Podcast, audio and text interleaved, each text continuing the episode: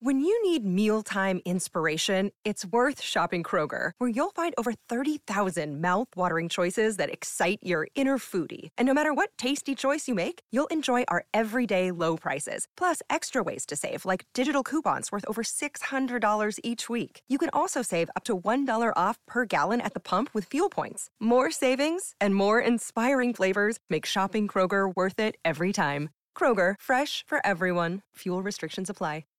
Step into the world of power, loyalty, and luck. I'm gonna make him an offer he can't refuse. With family, cannolis, and spins mean everything. Now, you wanna get mixed up in the family business. Introducing The Godfather at ChumbaCasino.com. Test your luck in the shadowy world of The Godfather slot. Someday, I will call upon you to do a service for me. Play The Godfather now at ChumbaCasino.com. Welcome to the family. No purchase necessary. VGW Group. Void where prohibited by law. 18 plus. Terms and conditions apply. Hey everyone! I wanted to leave today's episode completely uh, free of any sort of announcements or updates or anything like that because it's a very special episode to me. So um, I'm going to share them with you right now. And really, the one thing that I want to announce is that a friend of mine, her name is Dara, she's created a really awesome virtual summit called Life by Design, Not by Default. And I'm excited to share it with you because I had the privilege of being a part of it. So this this virtual summit, what she's done is she has interviewed tons of amazing people. She's got 45 different speakers that are going to be talking on all sorts of topics over the next three days, starting September 12th, 13th, and 14th. It's over 20 hours of content. And I was asked to talk about relationships and to talk about love. And I really think you guys are going to enjoy uh, my segment along with all the other people's. And it's totally free, it's 100% free for you to tune in while it's happening live. So you can tune in starting tomorrow, September 12th, 13th, and 14th, 100% free. And you know there are tons of other amazing speakers. Um, this whole thing, this virtual summit, is being headlined by Deepak Chopra, Jen Sincero, Adam Grant, Kat Cole, and Ronnie Turiaf. And I'm super excited about what Ronnie Turiaf has to say because he is a former NBA player and he played with the Lakers, and Lakers are my team. So I'm excited to tune in. Uh, but I mean, like Deepak Chopra, come on, this is this is super cool, um, and it's totally free. You can tune in. Uh, you can find more information at the website, which is lifebydesign.summit.com. Again, that's www.lifebydesignsummit.com, where you can sign up. Uh, it starts again tomorrow, September 12th. So go check it out. Welcome to the Having It All podcast, the show about what it takes to live an abundant, loving life. My name is Matthew Bivens, and each week I'm helping you get out of your head so that you can truly have it all. Let's do it.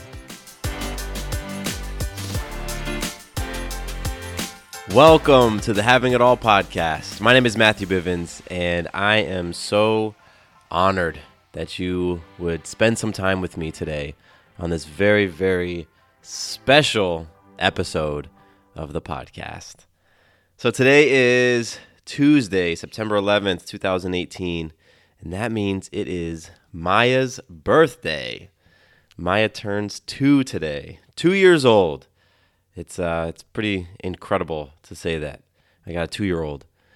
And to mark the occasion, I wanted to, and I'm going to, share Maya's birth story with all of you.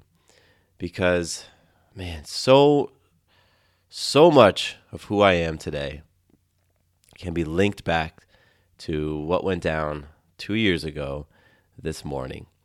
And right now I've got some some uh, some tears in my eyes, and I'm a little choked up because right before pressing play, I watched the videos of Maya's birth, um, particularly the moment when uh, Sarah pushed her out into the world and birthed her. And I mean, I don't watch those videos very often because they just, I don't really know why, honestly. Um, But what, every time I do watch them, I, I just get hit. I just get hit with such strong and immediate emotion. It's incredible. And um, you may not know, but Maya was born at home. We did a home birth with Maya. So in the house that I'm recording in right now, she was she was born just down the hallway uh, in our master bedroom. And so the videos we have, it's it's uh, some of our friends who were there uh, recording the event. They were right up in there.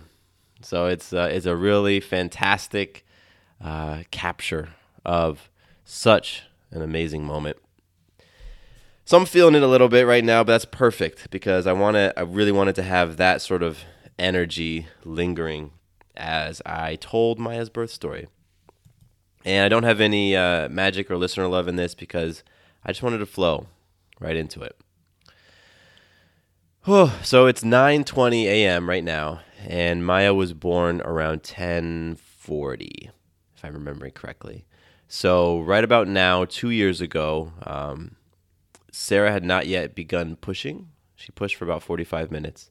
Um, so we were in those final, final st- stages of, you know, that active labor. And, oh, okay, I'll take it back. I'll take it back to um, the day before. So September 10th was a Saturday, and we did our normal Saturday routine. We went to our uh, our group run in the morning. Sarah didn't run; she hung out in the gym while the rest of us ran. Uh, and then while we were there, we were we saw one of our dear friends who is an OBGYN, and she gave us the recommendation because she knew that we were at the very end of our pregnancy. She gave us a recommendation of having sex, and sometimes that can help get things moving. So after the run, we went home. We had some amazing sex, uh, which is such a it's a beautiful thing uh, making love to to a woman who's pregnant with that belly and just the body that that is carrying life and sustaining life. It's a really amazing thing. Uh, so many men out there who felt intimidated by that. I'm just saying it's it's a beautiful experience. So we did that, um, and then I don't remember what else we did. Um, but that evening we had a concert to go to. It was the Atlanta Symphony Orchestra playing the music of John Williams, and John Williams is the one who's done movies like um, Star Wars and, a, and home, so many others. So we went to that concert, and throughout the day, kind of leading up to the concert, Sarah was feeling um, a tightness in her belly. And looking back now, what we realize is those were some some contractions that she was experiencing. So labor had started during the day, but we didn't know. So we're at the concert, and uh, it's very hot. You know, it's a September day in Atlanta. It's pretty warm that night. Um, we had nice seats up near the front. We had a table we had some accommodations to help us get from the parking lot into the concert. We had a little golf cart come pick us up, which was nice. You know, there's some uh, really really great things. People will kind of go out of their way to uh, to accommodate and make um, pregnant mamas feel feel great. And if they don't, they should. there's a lot of amazing things happening in that body, and it deserves to be honored. And um, so we had folks who were helping us out and just you know, doing what they could to make us feel comfortable. And after the concert wrapped, we left right, I think, right near the end um, before it had, had finally wrapped because we wanted to beat traffic. And as soon as we got back into the car, Sarah was like, okay, something's going on. And it's around 10 p.m. at this point on, on, thir- on uh, Saturday. And we just started, you know, the contractions were now starting to, to move from uncomfortable into slightly uh, painful for her, and they were much more noticeable. So we're still not quite sure. I know for me, I'm like, I don't really know if this is if this is it, if things were starting. But um, we went home, and we got home, uh, and I believe Sarah went right into the bath, went right into the bathtub, and throughout the entire pregnancy as well as labor and delivery, um, Sarah felt such a strong sense of peace and comfort in water. So we knew that water was going to play a part in in our birth, uh, in Maya's birth. And so we get her into the bathtub, and it's probably like ten thirty, moving towards eleven, and after a few minutes of being in, in the tub um, and seeing, you know, Sarah flow through what are clearly contractions, uh, we knew it was on. We knew that that the uh, the experience had begun and Maya was going to be coming out very shortly. So, like I said earlier, we we had a planned home birth. So, you know, we started out by visiting an OBGYN when we first got pregnant, and we, we visited him for the first three months. Um, and then we decided that home birth was the route we wanted to go.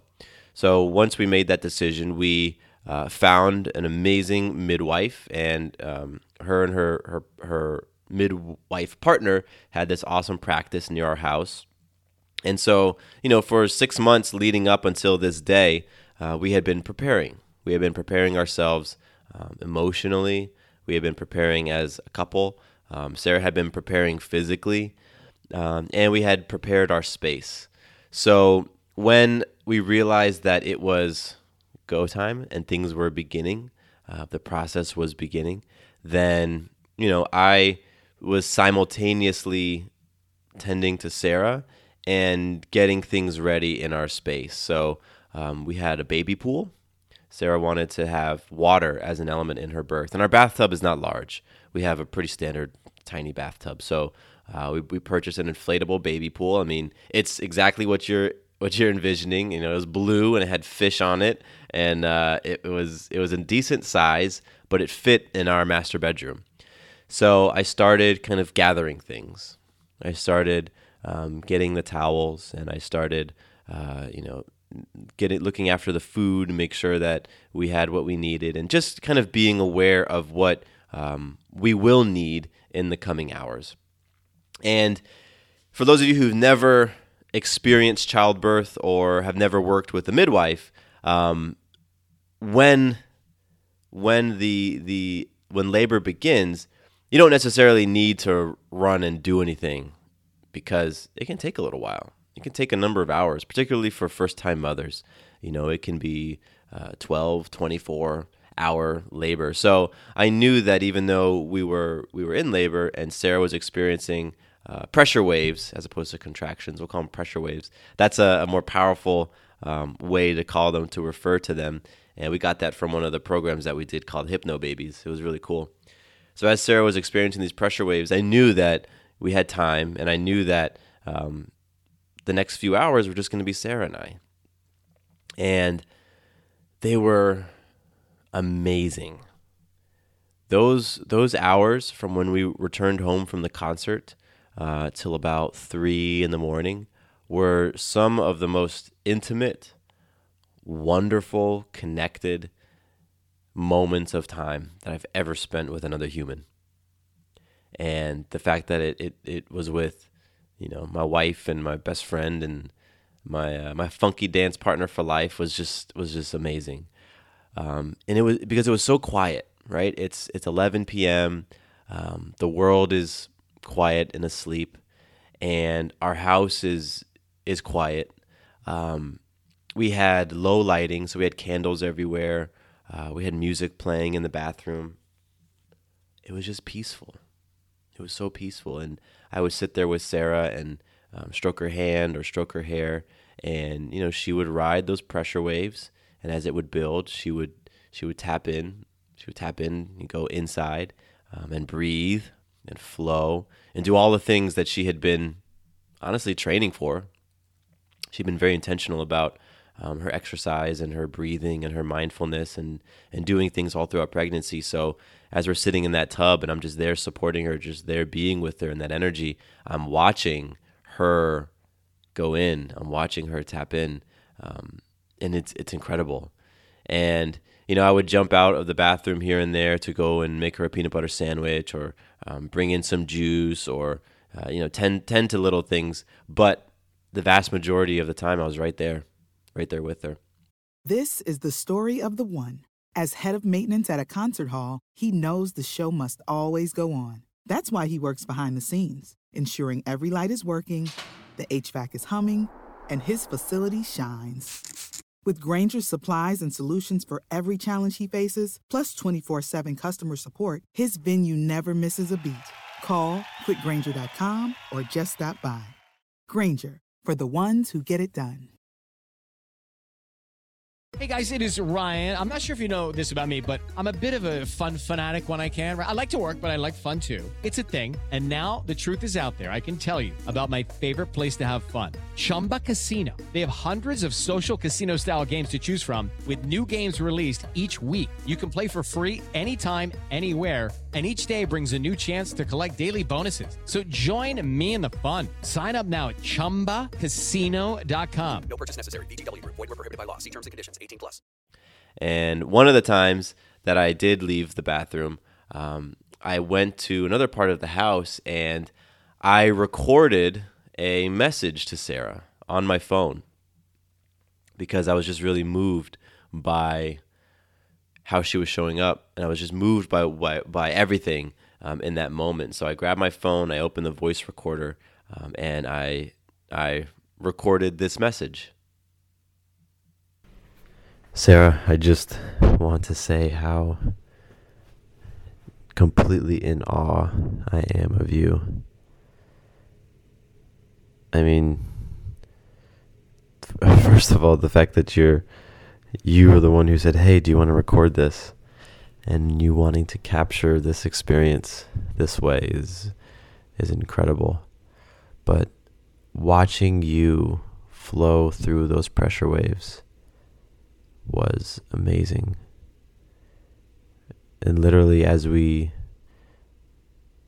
as we started talking through them and as I talked you through them and and described them like like those roller coaster waves, you know, the way that we had seen people describe, you locked in on it. You locked in on it, and then from that moment on, your the way that you were experiencing them, from my perspective, was in was totally transformed. You were present. You weren't afraid of them. You were feeling everything, and you were appreciative of it I could just I could see it in your eyes. You were like, "This is this is preparing me to to deliver our daughter," and I am I I thought I was I was in awe and in total reverence of you as your divine feminine woman goddess before this whole experience, but we've just gotten started and I've it's you've blown my mind You've absolutely blown my mind. Just what you are capable of.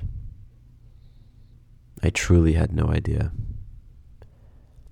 until watching you for these past few hours. I I really had no idea.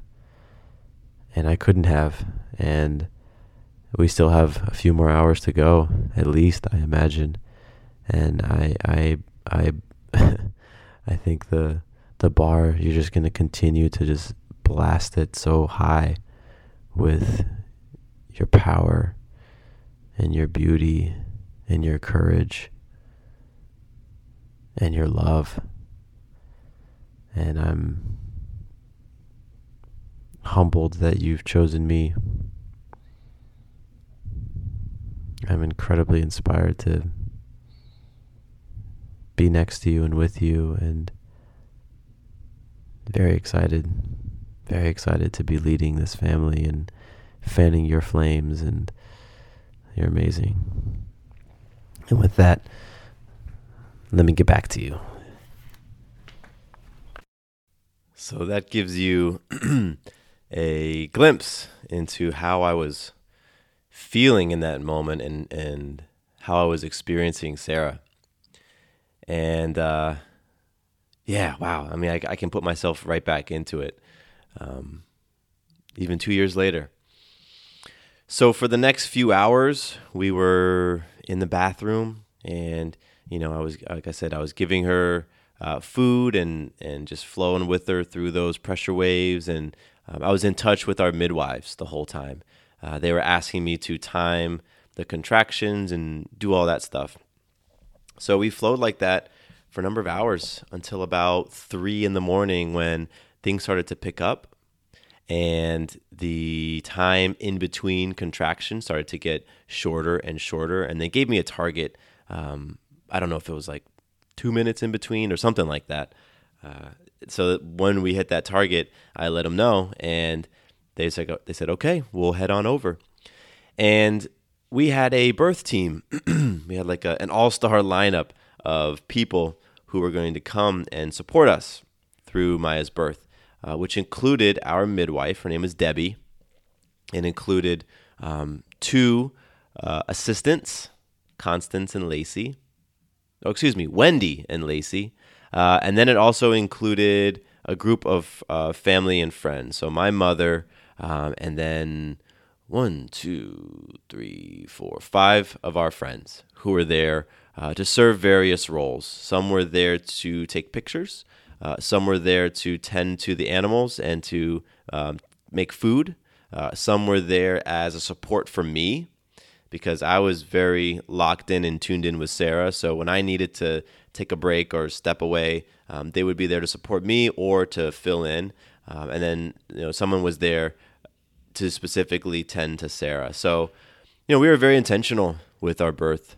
Um, we were very intentional with everything, and so we we invited these folks to come be a part of it uh, for very specific reasons. So, when I contacted Debbie and and she said that she was going to be on her way, um, I let some of the birth team know that uh, they should be standing by their phones because in a few hours they're probably going to get um, a message from me that it's time for them to come over. So we have been in the tub for most of this time. Uh, and I want to say that I was filling up the birth tub as well. So at some point, we transitioned from the bathroom into the bedroom um, and, and moved in from the bathtub into the baby pool that was full, filled with the warm water and it was really in our bedroom that we had um, most of the, the, the scene and the ambiance set. Um, we had some white, uh, like like um, Christmas type lights that were strung around the room, and uh, a, a, group of, of Sarah's girlfriends were there uh, had come earlier to decorate the space uh, and to just you know make it feel feminine and powerful and empowering and loving. And so we had some decorations, some little things kind of hanging from the ceiling. Uh, and, you know, that's where, where Sarah continued to flow in the birth pool. And then when the midwives arrived, it was probably around four ish, maybe five ish.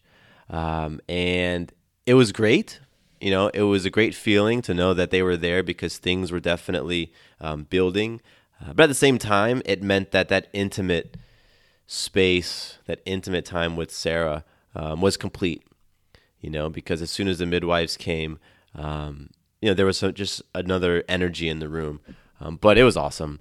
And one of the things that really blew my mind, you know, we had been working with them for over six months, going to the visits. And by the way, like midwife visits are freaking amazing. Um, hour long, typically an hour long, and you're there with you know, many times the midwife and then some of their uh, assistant midwives or apprentices, and you just get so much undivided attention that I, you know, just didn't experience when we were in the hospital and with the OB. Um, and you know, my my back my my family, um, a lot of people in my family are in the medical world, so I have a glimpse into some of the the behind the scenes of that, and I understand why doctors and OBs and, and, and different folks who work out of hospitals um, just can't spend an hour with with people with their patients. Um, but that experience that we had with the with the midwives, we truly valued that they were there for us for as long as we needed. So one of the things that was really interesting is when they arrived, each of them had a duffel bag. And I was like, what all, what is all this stuff? And what it was, it was all of their gear all of the gear that they bring to the the the birth. Um, some of it they know they're going to use. You know, they'll have um, different pads, and they're going to have um, uh, gloves, and they're going to have what you know the different things that they'll need for the baby once baby comes out. Uh, but then there's so much equipment that is there in case, in case uh, a, a litany of things happen. They have all this different equipment that they can use, oxygen tanks, and um, they had different uh, drugs that they could administer, and all sorts of stuff. And I was like, wow, I never realized that. And it was funny because I had this this stereotype of midwives before we even met them. Right when we first started having the conversation about using a midwife and doing a home birth, I just had this this viewpoint of somebody who, you know, like very hippie-ish, you know, and I think you can you get what I'm saying, like that stereo stereotypical like nature loving person who probably doesn't wear shoes and definitely doesn't wear deodorant, who you know eats tree bark and all sorts of ridiculous stuff like that was in my mind when I was thinking about home birth and midwives. Um, and so when they show up with all this gear and they're like ready to go and they're so equipped and prepared, it was amazing. And you know, we we had created backup plans for everything. You know, so plan A was to have Maya at home. If anything went wrong, not even wrong because what the midwives do is like they're so trained to be able to detect if something is going slightly um, uh, off path, right? If something's going slightly off plan, then they see it beforehand, well before it becomes anything that would even resemble an emergency. And so plan A was home. Plan B, we had a, a doctor. Um, the midwives are affiliated with a doctor uh, down in Atlanta. So we had a hospital that we would we would go to if we needed. Um, and then plan C, there's a hospital like five minutes from our house that if there was a true emergency, we could always go to. So, you know, we had all these backup plans, and I knew how prepared everybody was, uh, but it's I still was surprised to see all the equipment that they brought. So the midwives show up and they come with their duffel bags and they set up in the room, and we don't have a large master bedroom. So at this point, there's five people Sarah, myself, the three midwives, um, a fully inflated baby pool, and three duffel bags worth of stuff. And that pretty much filled up the entire room. So, you know, the, the, the role of the midwife is to not do much. You know, they're there as that support. They're there to monitor things, um, but they're they're there to be hands off. You know, when everything's flowing as it should, when everything is just is just going like clockwork, midwives don't really do anything uh, in terms of um, interventions, in terms of uh, coaching, in terms you know they just let mama do it because mamas have they've got everything they need. They've got everything that they need within them to bring this child earthside. And they always have, and they always will. And so the midwives know this. They're so connected. They know this. They understand this. And so they know that when everything is going as it should, when everything is going smoothly, they don't need to do anything. Simply be there. So that's what they did. They were simply there. And Sarah would flow with her pressure waves and I would be there in the pool. And now that I had an extra set of hands, we could do things like apply pressure to Sarah's um, hips, apply counter pressure, and all these different things and techniques to help Sarah flow with the sensations of those pressure waves and the sensations of Maya, you know, shifting and descending and, and um, preparing to be born. Um, so it was great to have them there for that. Um, and, you know, there was a part of me that definitely uh, was grateful to have the professional midwives there. Sort of like, okay, you know, it's they're here. I, I, I felt I felt better. I felt more comfortable and confident knowing that they were here as well. So that flowed for a little while, and the whole time Sarah is just continuing to tap in to her power, and I can just see her riding those pressure waves. You know, they build, they build, they build, they peak it crests and then starts to come down. And you know she she was just breathing so beautifully and you know so so present. And you know it was just uh, so so incredible to watch. So that continues for a little while. And then um, at some point i sent out a text to the lead uh, person who was in charge of like the the communication tree with all the friends. And i said hey you guys might want to come over. And so the word went out, and one by one, over the course of the next hour, maybe people started to to file in. Um, and like I said, we had a, a healthy birth team um, along with our midwives. So over the course of the next hour, what time is it now? It's probably like six o'clock. The sun's starting to come up, which is really cool. It's like the world is waking up um, as this experience is building and building. Um, people started to arrive. I think my mom was the first one to arrive, uh, and that was great for me to have her there. So that continues, and uh, the rest of the birth team arrives, and people are getting into their roles. You know, the the person who we had um, taking footage and filming got her phone out and started taking pictures and started filming, and we have so many pictures and videos from that day. Uh, I have a Google Photos folder, and it's just filled. And that's pretty cool. You know, we we ha- we really documented that experience. Um, even though next time we're going to hire a professional photographer, uh, because after doing uh, the doing it at home podcast for so long, we've gotten to see and we've seen we've seen so many beautiful professional photos of of home births um, and births in general.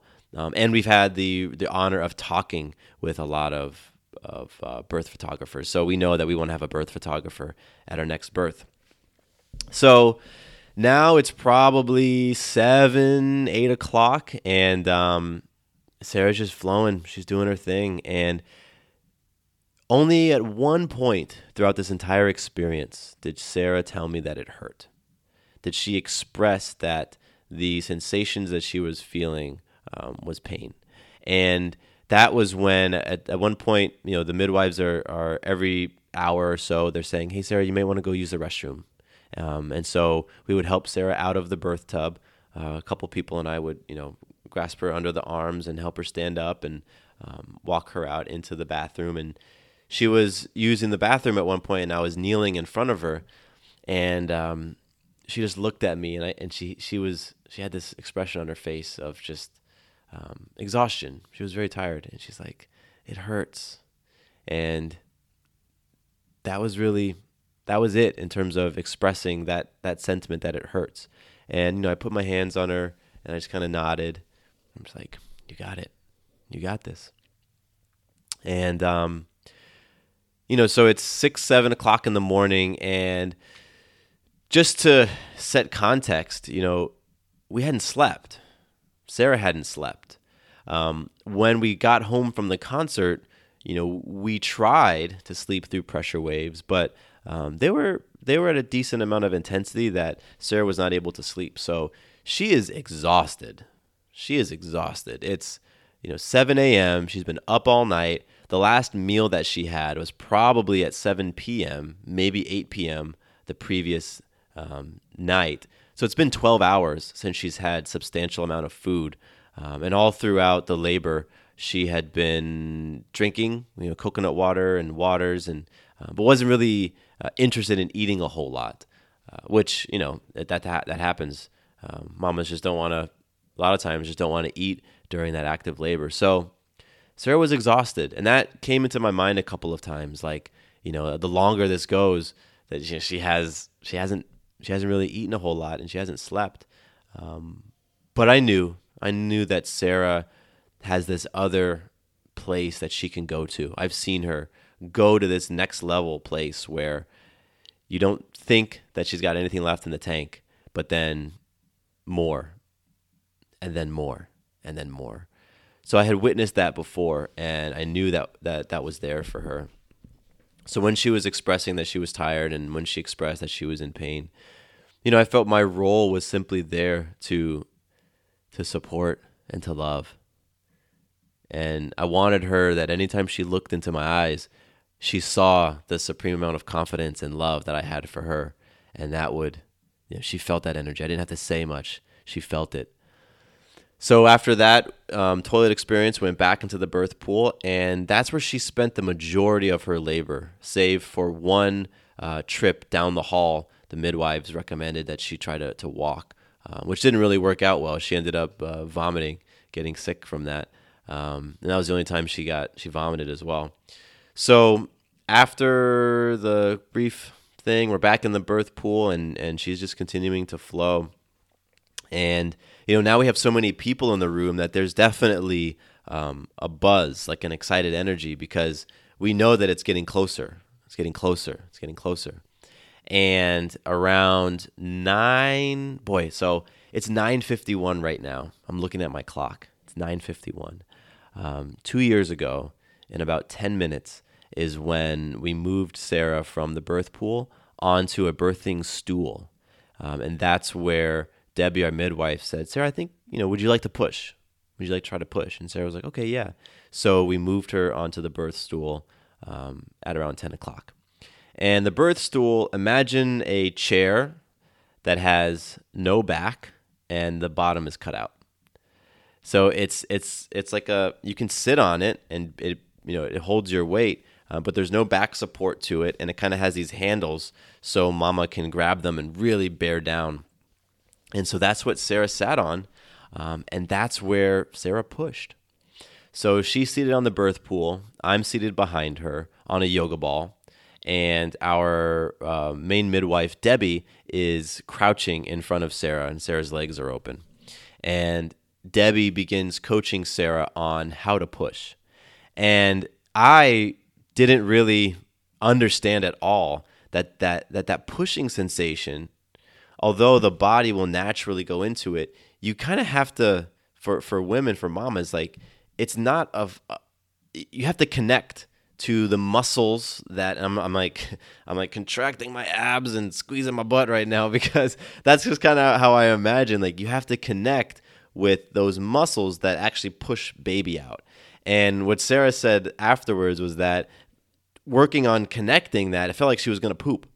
Right? Like cuz that's what you're used to. You're used to like squeezing your your your sphincter muscles and so you know there was a couple of pushes in the very beginning where Sarah was like trying to figure it out but when she locked in when she got it it was on oh it was so on and what was really amazing is that the labor process is truly about surrender. Like when you're riding those pressure waves when Sarah's riding those pressure waves she's surrendering. And the greater that extent that she can surrender the more she can flow with those pressure waves. But pushing pushing is about tapping into that divine feminine power. The pushing is about the roaring. And sarah really loved that part because she felt that she could take an active role Whereas with the contractions, you just wait for them to come, and they come, and you know they swell, and she would ride them, and then they would go down, and she'd be like, "Whew, okay, let me collect myself for the next one." But when she was on that birth stool, and she was pushing, she was she was being active, and Sarah can roar. I'm, I'm I don't necessarily mean literally, but like uh, like figuratively, she can just tap in. She has this amazing, like I just I just call it a, a feminine, divine goddess power, um, and that was a, a, a, transformative experience for her. Uh, obviously, the the entire birthing experience was, but that pushing and that really going deep. So Sarah is now, you know, she's on the birth stool and I'm behind her and I have my arms on her shoulders, kind of pulling them back because as she's bearing down on this birth stool and as she's roaring, there is an insane amount of strength that she's tapping into. She's like hulking out on this thing. And it's taking so much of my muscle and so much energy for me to be a counterbalance to her as she's bearing down and moving forward. I have my arms around her and I'm pulling back and I'm using all my strength to just be that strong, like iron block for her to, to, to, to bear against. I wanted her to feel like she could really push as I'm holding back behind her and I'm just holding onto her arms. And as I was watching the videos um, before pressing record, uh, it, we had a lot of videos of that. And it's really cool just to have, see my arms around her and her just like getting it. So she does this for about 45 minutes on that birth stool. And I don't know how many pushes, I could go back and count, but every single time she pushed, she became stronger. Every single time she pushed, she became more connected. Every single time she pushed, you know, she roared. She just became more of that that badass that she is. And it was such an amazing experience of her. And I was so close by being right behind her and I'm bracing and I'm feeling the strength of that energy, of that roar, and it completely humbled me. Completely humbled me. So we do that for 45 minutes, and Debbie has, at one point, has her fingers in Sarah's vagina, and she can feel maybe Maya's head. She can feel it, and she's like, Maya, you know, Sarah, you're doing it. That's great. You're doing it. You know, and when Sarah connected to the type of pushing that moves baby through the birth canal, she really connected to it. And so she's moving her through, moving her through. And and I, and I see you know I see it in the video later, but at the time I couldn't see anything. I, all I'm doing is I'm going off of Debbie's cues, and she's saying, "Sarah, we're a couple pushes away," and so Sarah bears down and she pushes, and the head starts to come out. And when the head comes out, you know, behind Debbie, remember it's it's me and then Sarah and then Debbie, but behind Debbie are several of the birth team. There's a couple people behind me, and there's a few more, including my mom and the assistant midwives who I can see clearly, and they're looking at Sarah. And as soon as the head starts to come out, I see it in their face. I see it in their smiles, and they go, oh, and they start to get really excited. And I know that we're so close. We're so close to meeting our baby girl. And so Sarah just locks in and she pushes and she pushes, and her head comes out. And when Maya's head came out, people in the room just, I, it was, it was incredible and after one more push, you know, Maya's head came out, and I think my mom was said, "Sarah, you're doing it. She's almost there. You're doing it." And then another big push, and her body comes out, and there's just like this collective cry of the room, of the people who are witnessing this experience, who are just beyond words. Just beyond words, and tears are coming, and there's gasps, and there's you know there there's there's small cheers and then Debbie takes Maya and puts her right on Sarah's chest, and I and, and I'm I'm standing behind Sarah. My arms are around, now around both of them, and I see baby Maya's face. I see her face for the first time, and it was it was incredible. It was incredible. She didn't cry she didn't have any uh, she didn't have any cries immediately, and I I always thought that that's what kids are supposed to do. They're supposed to come out and they're supposed to wail, and the doctor, you know, because I'm I'm used to, to, to seeing this in, a hospital, they might smack them on the butt or do whatever they do, but Maya just she was just there, right, and and people in the room are, are, are shouting and all this and that. And I, I really didn't know all of the things people were saying until I went back, until I went back and watched the, um, the videos later. But when I saw her face, it was just the three of us. It was just myself, Sarah, and Maya. Yeah, those were the only people there. Saving money on exterior wall lights. Now at Menards. Find your style with Patriot Lighting. Exterior lights enhance the look of your home. Choose from over 50 options from Patriot Lighting. Now through May 19th, get $10 instant savings on a single qualifying purchase of $100 or more on in stock outdoor wall lights. Check out our entire selection of outdoor lights and see the rest of our deals happening now on Menards.com. Save big money at Menards. Hey guys, it is Ryan. I'm not sure if you know this about me, but I'm a bit of a fun fanatic when I can. I like to work, but I like fun too. It's a thing. And now the truth is out there. I can tell you about my favorite place to have fun Chumba Casino. They have hundreds of social casino style games to choose from, with new games released each week. You can play for free anytime, anywhere and each day brings a new chance to collect daily bonuses. So join me in the fun. Sign up now at ChumbaCasino.com. No purchase necessary. VGW Group. Void were prohibited by law. See terms and conditions. 18 plus. And quickly after she comes out, Debbie notices some bleeding. And so she says, okay, we need to move Sarah to the bed right now.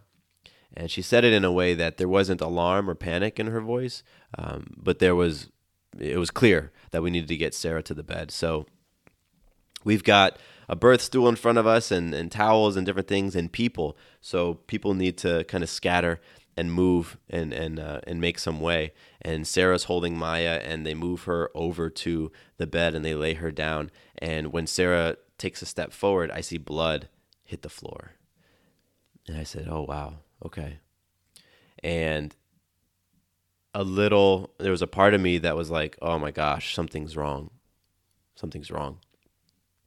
So I started to clear people out. I said, "Hey, you know, my mom was right there trying to take pictures as Sarah had just laid on the bed with Maya." And I said, "Hey, mom, let me, squeeze in there." And um, and Debbie and the other midwives are sort of ushering people out of the room because something is going on and Sarah's bleeding. So I just got into dad, protector, husband mode, and Sarah's laying on the bed, Maya's on her chest. Um, I laid sort of I wasn't actually laying on Sarah's stomach, but um, I put myself in between Sarah, Maya, and the midwives who were working on Sarah because if there was something going on, I didn't necessarily want Sarah to be focused on that. I wanted her to just be present with her daughter. And she asked me one time, "Is everything okay?" And I was like, "Yeah, everything's fine. Yeah, everything's fine." Um, I had so much trust in Debbie and and in Wendy and Lacey that you know they knew what to do. They knew how to handle everything, and so I put the the sight of the blood hitting the floor out of my mind um, because you know there's that part of me like one of my biggest pushbacks to home birth when it was first put on the table was what if something goes wrong? What if there's an emergency?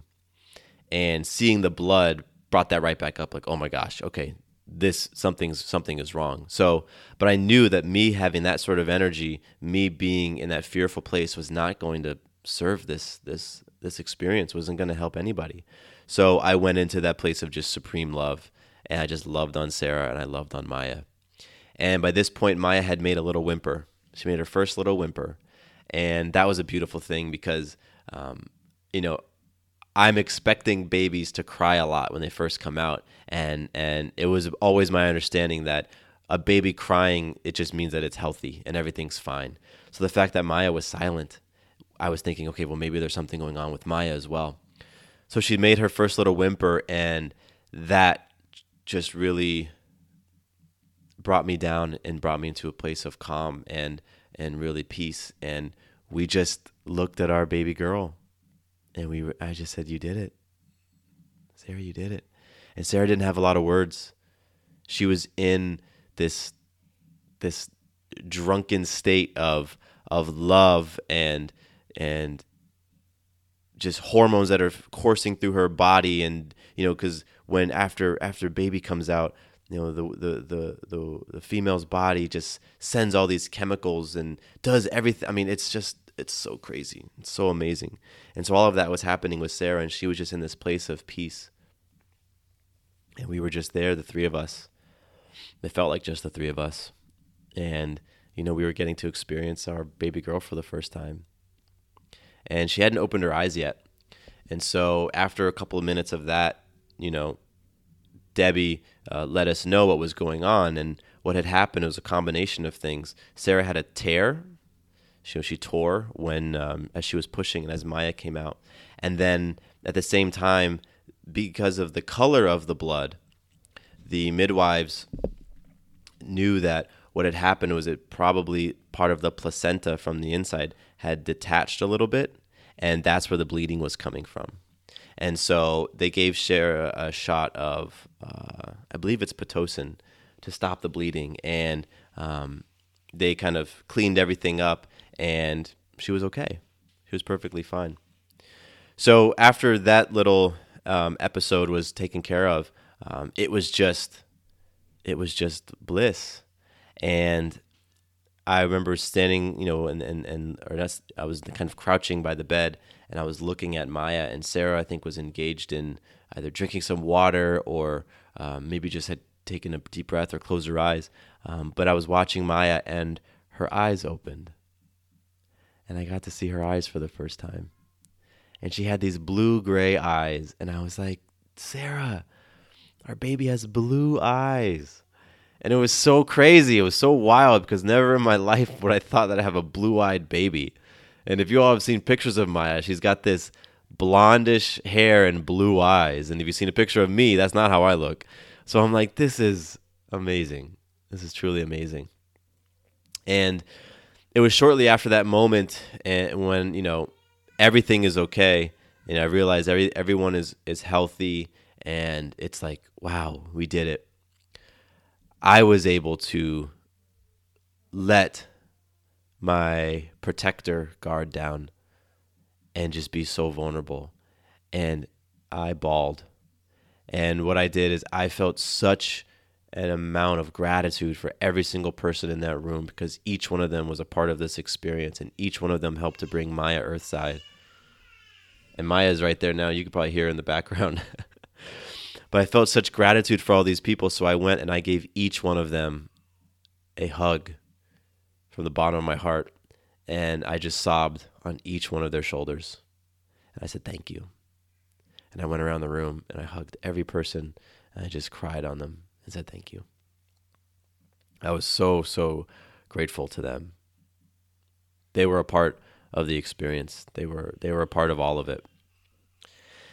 And then after that, I mean, it was it was just the baby high. I mean, uh, you know, the midwives did a few things. They measured her and weighed her and did all that stuff. And I got to put on her diaper for the first time. And um, we we left the um, the umbilical cord attached to the placenta. We we left that attached for a while.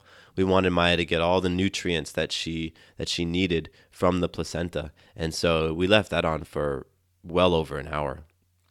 And then finally, um, when it was you know when it was all the nutrients had been had been gotten, we uh, I was able to cut the cord, and that was really cool. I didn't know what a cord was gonna feel like uh, when you cut it, but um, we cut the cord. Um, oh, and Maya and Sarah had birthed the placenta at this time, so um, that was a really amazing sight, by the way, to see a baby, fresh baby, umbilical cord, and the umbilical cord is attached to a placenta, and the placenta was in a bowl.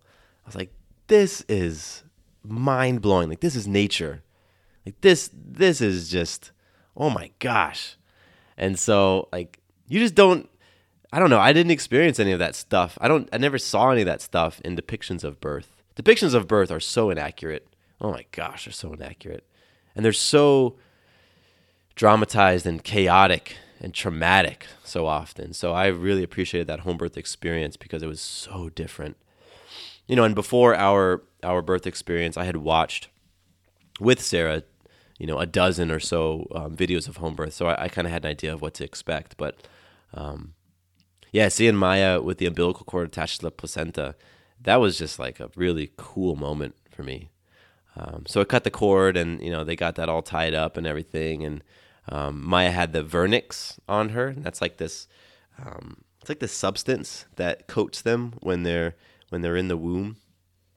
It's like this yellowish substance, and so you know when they come out, they kind of have they have the vernix on them, and you just rub it into their skin, and it's just you know it just kind of um, protects them and, and moisturizes them. So she had a little bit of that on her, and um, I remember Lacey. She was one of the midwives she she says, "Hey, do you guys want to see the placenta?" And she takes the placenta out of the bowl and kind of lays it out on a towel or on like um some like medical sheets on the bed. And this organ is incredible.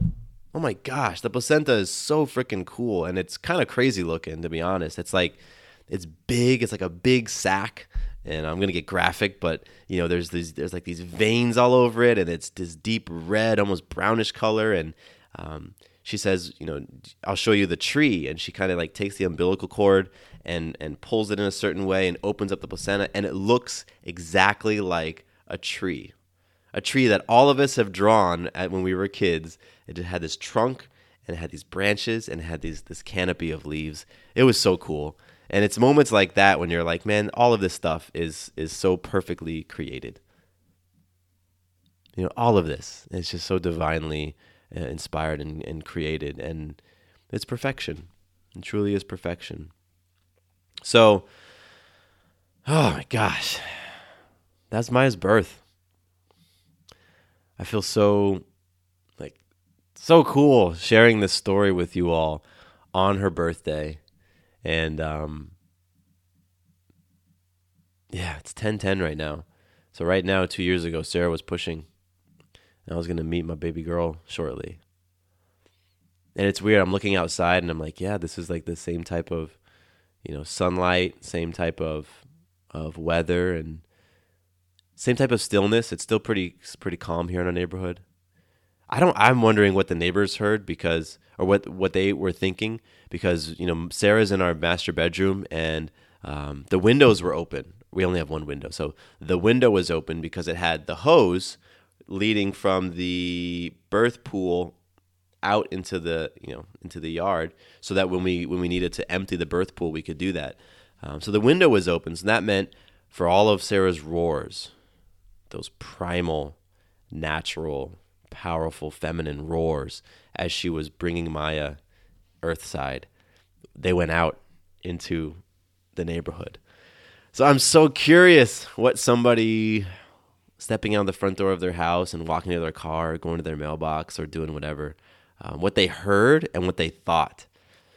So I might I might have to chat with my neighbors and see. Hey, two years ago, do you remember hearing something interesting coming from our house? But yeah, I think that's it. I think I got nothing else for you all. Just the the experience changed me. It changed me. It, it um oh my gosh, I got to see how powerful women are, how amazing women are, how strong women are. My gosh, as a man, I had such an ego believing that strength is is how many weights I can push. that that strength is this toughness that I can stand up to people and whatever. Nah, hell no. Strength is doing what I experienced Sarah do. Strength is doing what I've I've talked to so many moms and just women in general who know they're about to face something just incredible and the only thing that can get them through it is themselves. Nobody else in that room could have done it for Sarah. Only she was going to do this.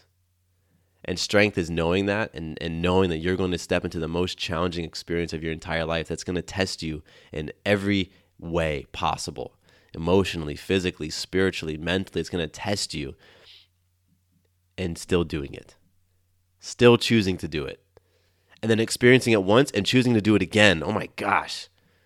Y'all are crazy. but I know the body just works that way. The body, you know, you you have this ability to remember all the beautiful things and the things that weren't so great. You may not remember so vividly, and it's so that you'll do it again. And so, just just humbled by the power of women, and just really honored that you know I was able to spend those moments with Sarah when it was just her and I, and just to be so connected with another person and to be so present. Oh my gosh, when you're experiencing birth, you're so present. Like eh, you know, it's ah, it's amazing. And of course, me becoming a father, right? Like today is a birthday for a number of people. For for for Maya coming earthside, taking her first breaths. For Sarah becoming a mom and experiencing herself with that power. And for me, becoming a father and assuming my new role because Sarah was connected with Maya when during the pregnancy. They were talking together. They were they could communicate. They could sense one another. But you know for me it was always through the barrier of Sarah's stomach. But as soon as Maya came out that connection between Maya and I became very real. Became very real. And all the love that was stored within me I just I knew where to put it and it poured out onto this baby girl. And I'm so, so honored and happy that I had a baby girl. So much because I was afraid of that. I was fearful of being a father to a girl because of all of the things that we pick up culturally and in society about what it's like to raise women and raise girls. And I can't tell you how many times people would say things like, oh, you better get your gun ready. What are you going to do when she becomes a teenager? And even this past weekend, I was at a pool party. It was just Maya and I. Sarah was doing something else, so I brought Maya, and I'm talking with uh, two parents of a boy. And the father said, Man, I'm so happy that I had a boy because I think it's a lot harder having a girl. And I said, You're right. Because having a girl, as a man, you have a huge opportunity to step up and to show her what a true man looks like and what love from a, tr- from a true man feels like. And I'm so honored that I get a chance to be that man in her life. And that's what I told him. I am so honored that she is going to learn from a powerful, strong, loving, grounded, connected man. So you're right. There's a reason why you had a boy and I had a girl. And I would never change that. I would never change that. Ever. Ever, ever, ever. I love it. And so I got a chance to become that person when Maya was born. And every day I get a chance again to be that person, to be that powerful man, to be that that just to be me, to show up. And I'm so excited to see what she does with her life knowing that she's got just grounded, confident, loving masculine energy who's got her back who supports her no matter what, who loves her no matter what. She never has to go and figure out where she's going to get love from. She never has to go and figure out where, what men are going to be there for her. Because I am consistent, I show up. So she never has to question that. And I can't wait to see what this amazing human accomplishes in her in her life and does and who she becomes because she doesn't have to to worry about the things that unfortunately so many people do. She doesn't get caught up in so many of the things that, that people do get caught up in. So, ah, all right. I'm going to go and, and spend the rest of the day with my family, with Sarah, with Maya, celebrating this little this little monkey kid. We call her uh, I call her little monkey, or I call her Maya Bear um, celebrating two years of life with her. So thank you all for coming on this journey, this story retelling with me. Um, it's been a lot of fun for me. I didn't really know where this was going to go. Um, didn't really anticipate emotions coming up. Man, it's just it's a touching experience. So thank you um, for being there with us in the retelling. Mm. Yeah. All right. I love you. I appreciate you. My name is Matthew Bivens, and here is to you having it all. Quick note about the Having It All podcast. I am not a doctor nor a licensed therapist. I'm a guy with a story and a passion for conscious conversation. My thoughts, opinions, and beliefs are my own. So please consult with your doctor or healthcare provider regarding any questions or issues you have related to your personal physical or mental health. Does your father know you're listening to this podcast? Well, when you're done, why don't you stop by and check out a show that is 100% dad approved Dadages. Hi there, I'm Chad Hagel. If you're looking for useful insights and practical advice you can actually apply to work, family, education, philanthropy, and just life in general, check out Dadages. That's D A D A G E S, wherever you listen to your podcasts.